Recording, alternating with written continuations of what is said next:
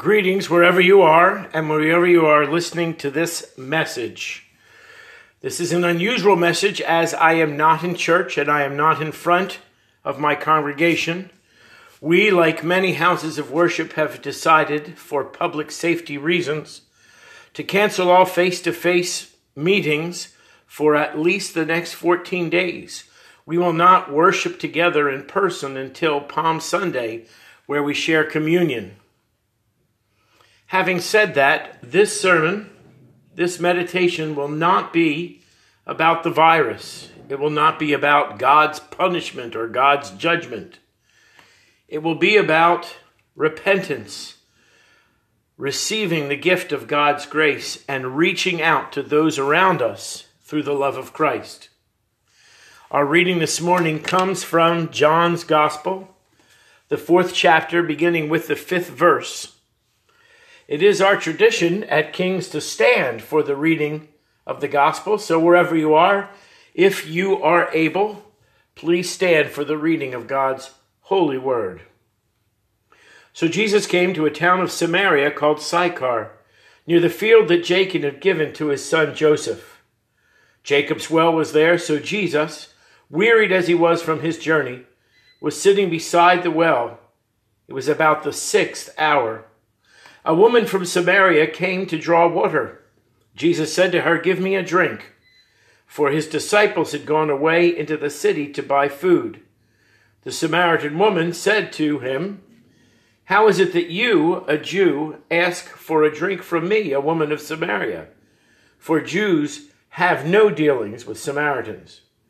Jesus answered her, If you knew the gift of God and who it is that is saying to you, Give me a drink, you would have asked him, and he would have given you living water. The woman said to him, Sir, you have nothing to draw water with, and the well is deep. Where do you get that living water? Are you greater than our father Jacob? He gave us the well and drank from it himself, as did his sons and his livestock. Jesus said to her, Everyone who drinks of this water will be thirsty again, but whoever drinks of the water I will give him will never be thirsty again. The water that I will give him will become in him a spring of water welling up to eternal life. The woman said to him, Sir, give me this water so that I will not be thirsty or have to come here to draw water. Jesus said to her, Go, call your husband and come here. The woman answered him, I have no husband. Jesus said to her, You are right in saying, I have no husband. For you have had five husbands, and the one you now have is not your husband. What you have said is true. The woman said to him, Sir, I perceive that you are a prophet. Our fathers worshipped on this mountain, but you say that in Jerusalem is the place where people ought to worship. Jesus said to her, Woman, believe me, the hour is coming when neither on this mountain nor in Jerusalem will you worship the Father. You will worship what you do not know. We worship what we know, for salvation is from the Jews. But the hour is coming and is now here when the true worshippers will worship the Father in spirit and in truth. For the Father is seeking such people to worship him. God is spirit, and those who worship him must worship in spirit and truth. The woman said to him, I know that the Messiah is coming, he who is called the Christ. And when he comes, he will tell us all things. Jesus said to her, I who speak to you am he. Just then the disciples came back, and they marveled that he was talking with a woman, but no one said, What do you seek, or why are you talking with her? So the woman left her water jar and went away into town, and said to the people, Come see a man who told me all that I ever did. Can this be the Christ? And they went out of the town and were coming to him. Meanwhile, the disciples were urging him, Rabbi, eat. But he said to them, I have food to eat that you do not know about. So the disciples said to one another, Has anyone brought him something to eat? Jesus said to them, My food is to do the will of him who sent me, and to accomplish his work. Do you not say, There are four months, then comes the harvest? Look, I tell you, lift up your eyes and see the fields are white for harvest. Already the one who reaps is receiving wages and gathering fruit for eternal life, so that the sower and the reaper may rejoice together. For here the saying holds true one sows and another reaps. I sent you to reap that for which you did not labor. Others have labored, and you have entered into their labor. Many Samaritans from that town believed in him because of the woman's testimony. He told me all that I ever did. So when the Samaritans came to him, they asked him to stay with them, and he stayed there two days. And many more believed because of his word. They said to the woman, It is no longer because of what you said that we believe, for we have heard for ourselves, and we know that this is indeed the Savior of the world. Here ends the reading of God's holy word. Now, if we were in church on Sunday morning, I would invite the children to come forward and I would show them that I hold in my hand a bottle of Gatorade Zero. This is one of my new favorite drinks. I love Gatorade, but as a diabetic, it's really not a good thing to drink with all the sugar and the salt. And they've come out with this new beverage. And I would share with the children that when I go to the gym or when I ride my exercise bike, I need to stay hydrated, and that the more I work, the thirstier I get, and that this Gatorade quenches my thirst. But if I continue to ride and I continue to work out, then I need something more to drink. That our bodies require nourishment and liquid. And then I would finish by saying that Jesus satisfies our thirst for God. Like the sports drink satisfies my thirst for liquid and salt and electrolytes, Jesus satisfies my thirst for God. And if we put our lives and our trust in Jesus, we will never be thirsty for God again.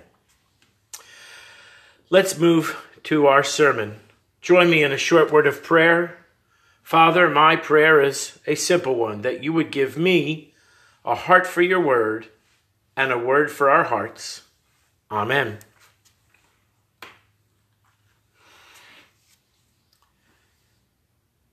The world is filled with lonely people. In fact, as I was preparing this sermon, I'm reminded of the Beatles song Eleanor Rigby and the verse about Father Mackenzie who writes the words to a sermon that no one will hear or I feel like that tree falling in the forest. If no one's there to hear it, does it make a sound? It is my hope that you find this sermon online and that you can hear what I've prepared from the Word of God. But mostly, I want you to hear that God is a seeker of lonely people. God is a seeker of broken people. God sent Jesus to this world to find people just like the woman at the well. Now, the woman at the well lived in a town called Sychar, which was in Samaria. And when the Jews came with Joshua to conquer the land that God had given them, the half tribe of Manasseh and the half tribe of Ephraim had asked to stay on the opposite side of the Jordan River, away from the promised land, because they found that that area was good for grazing their sheep and their goats and for raising their harvest. And God had granted them that land as their inheritance with the promise and the admonition that whenever the people of God were called into battle, that they would come and lead the battle. So Samaria became, after Solomon's son Rehoboam took the kingship, the capital of the northern kingdom. And the northern kingdom was separated from Jerusalem. The lower kingdom, the southern kingdom, what we refer to as Judah, had Jerusalem as its capital, and the northern kingdom had Samaria. And they felt that they were restricted from worshiping in Jerusalem because it was in a different country. The other thing that happened was the northern kingdom, without its spiritual root in Jerusalem, began to look for other ways to fill that thirst for God. They participated in the worship of Baal. King Ahab built a temple to Baal in Samaria. They intermingled with the other countries that God had told the Israelites to banish from Israel, and they became half breeds, not quite Jewish, not quite foreigner, a little bit of both. And they believed that the worship of God should remain at Shechem in the north, where Joshua had worshiped. They believed that their descendants, that their history made them people of God, and they even rewrote, rewrote the books of Moses. Finally, in their sin, and we're talking about this on our Thursday night Bible studies, because their sin was so rampant and they were so unrepentant, God sent the Assyrians to punish Israel. He repelled the Assyrians from conquering Israel twice, and the third time, when Assyria conquered the northern kingdom of Israel, with Samaria as its capital,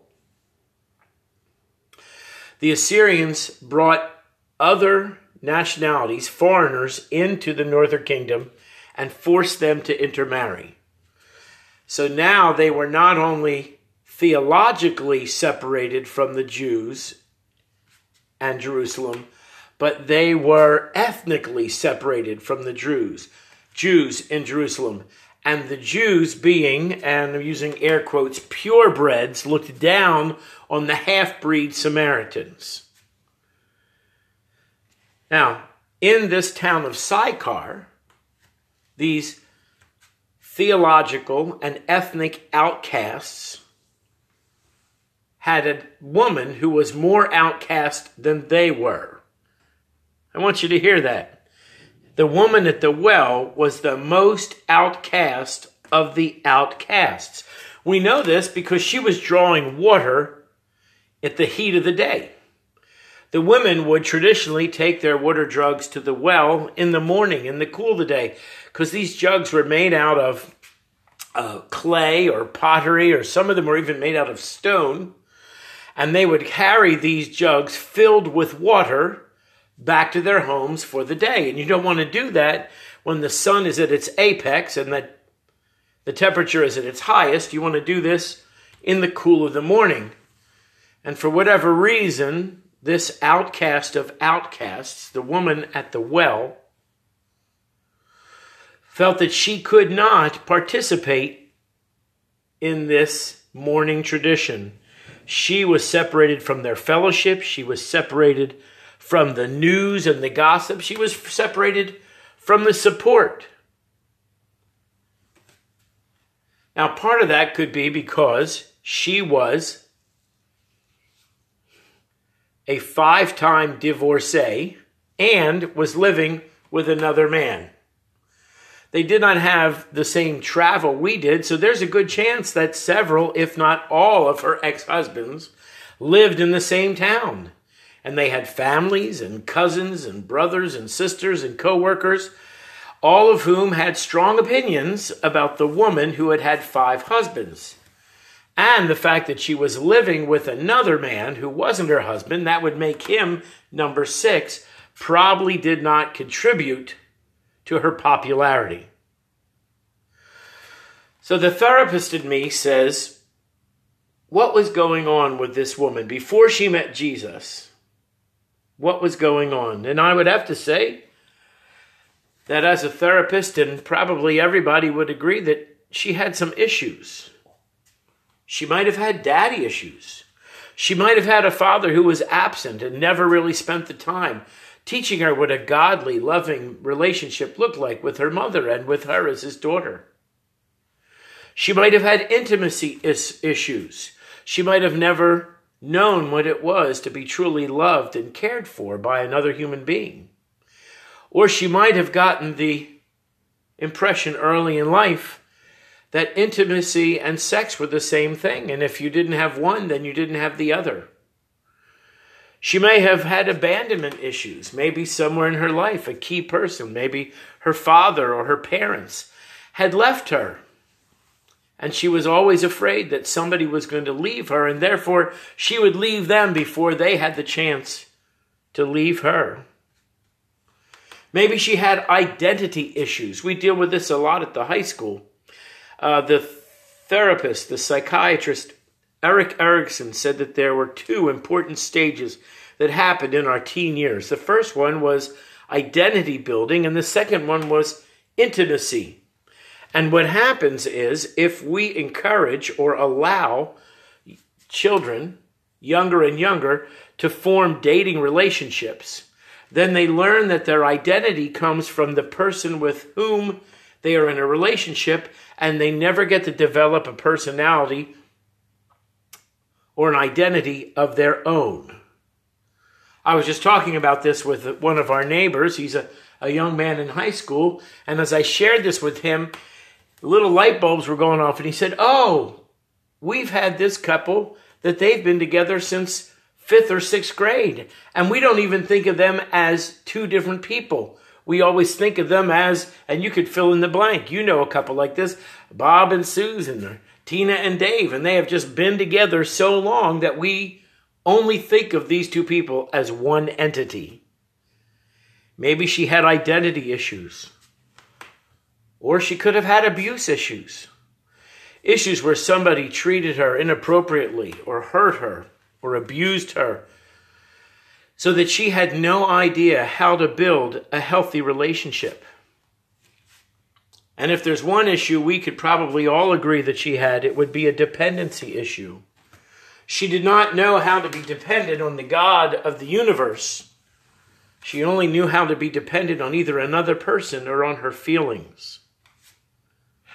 So it seems as we prepare these Lenten messages that the, this, the theme for this Lenten season is God is in the saving business. Think about this. The totally perfect Son of God was sitting by a well and his name was Jesus, and he could have condemned her for her poor life's choices. He could have railed at her about her, her life. He could have barred her from fellowship because of her sin. Jewish law in that day allowed for divorce, but it only allowed for three. So she was actually headed for double the legal limit. But God is not in the condemning business, God is in the saving business. I love 1 John 1 9 when John writes, If we confess our sins, he is faithful and just to forgive our sins and cleanse us from all unrighteousness. If you're taking notes, and perhaps you are or not, Jesus did four things. He listened, he loved, he led, and he lifted the lonely. Jesus listened. He didn't judge, he didn't condemn. He listened to the needs of this woman. And he loved her enough to share with her the living water. And he led her to a place where she could accept the gift of God's grace and then lifted her up enough that she could go back and lead others to a saving knowledge of Jesus Christ. There's a, a Greek idiom in here that you wouldn't know unless you read it in the Greek. So let me share something with you.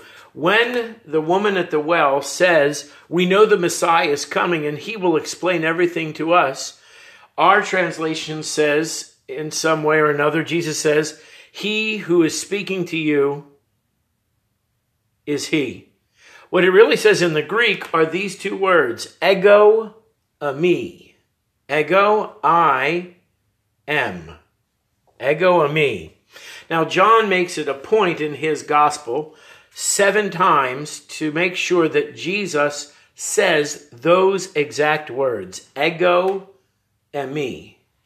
And that's the Greek translation of the Hebrew I am, what we would write as Yahweh if you remember when Moses was standing before the burning bush and he said, What name should I tell the people? God said, I am who I am. Ego eimi. So Jesus, very clearly to the woman at the well, says, I am the Messiah. I want to leave you with three quick points poignant, direct, and quick. The first one is this you don't have to find God. Hear that. You don't have to find God. God will find you. You don't have to go to a specific church. You don't have to go to a specific place, a town, a camp meeting, a retreat. You don't have to find God. Jesus will find you. That lonely woman drawing water by herself in the heat of the day had no idea that she was going to have a saving encounter with the creator of the universe. But God knew. You don't have to find God, Jesus will find you. The second point is this you will never be able to make yourself acceptable to God. You will never be good enough. You will never be clean enough. Your heart will never be pure enough. Your mind will never be smart enough. You will never be able to make yourself acceptable to God. And that's why Jesus died for you. It says in the epistles, while we were yet sinners, Jesus died for us. Now, there's a program you can get a, a, service provided on the internet called brand yourself it's designed for people who are looking for a job or recent college graduates and for $99 they will scrub your social media your twitter your instagram your whatever your facebook and they will take off all references that might be embarrassing for you at a job interview or as you go on to seek higher education. They will scrub your identity of anything that would be controversial or get you in trouble, politically, religiously, or behaviorally. And that's what Jesus does for us. Jesus paid a price, and his Holy Spirit and his blood cover us in such a way that we become new creations we become creatures without sin. When I was in college, I was not always a godly man. In fact, I had the nickname Animal. I drank more than I should. I did some silly and stupid things. And halfway through college, I made a, a life changing decision for Christ. And I graduated and I went to seminary and I took my youth group on its first trip to Great Adventure for Christian Family Day. I got about 15 kids in the church van, and at the ripe old age of 24, we drove from Bala Cynwyd, Pennsylvania, over to Great Adventure in New Jersey. We got to that big stadium where they had the concerts, and I hear this voice that I hadn't heard in many years shouting at the top of his lungs, gleefully, joyfully, Animal! And this six foot four gentleman named Rich, with whom I had gone to college, grabs me, picks me up, spins me around, and I'm not a small person. And he says, Animal, how are you? And I share with Rich that I'm the youth pastor at Cynwyd United Methodist Church. And these are my 15 charges that we're here for Christian Family Day. To which he replies, No, and you could fill in the expletive here. The youth group, all good, upstanding Christian young people, are appalled that he would speak that way. I thought it was fairly humorous, and Rich was so surprised by the change that had taken place in my life. He spent the entire day with us, and we shared the gospel with him. God wants to clean your slate. You will never be able to make yourself acceptable to God. And that's why he sent Jesus to pay the price for you. The third point is this Jesus finds others through our witness.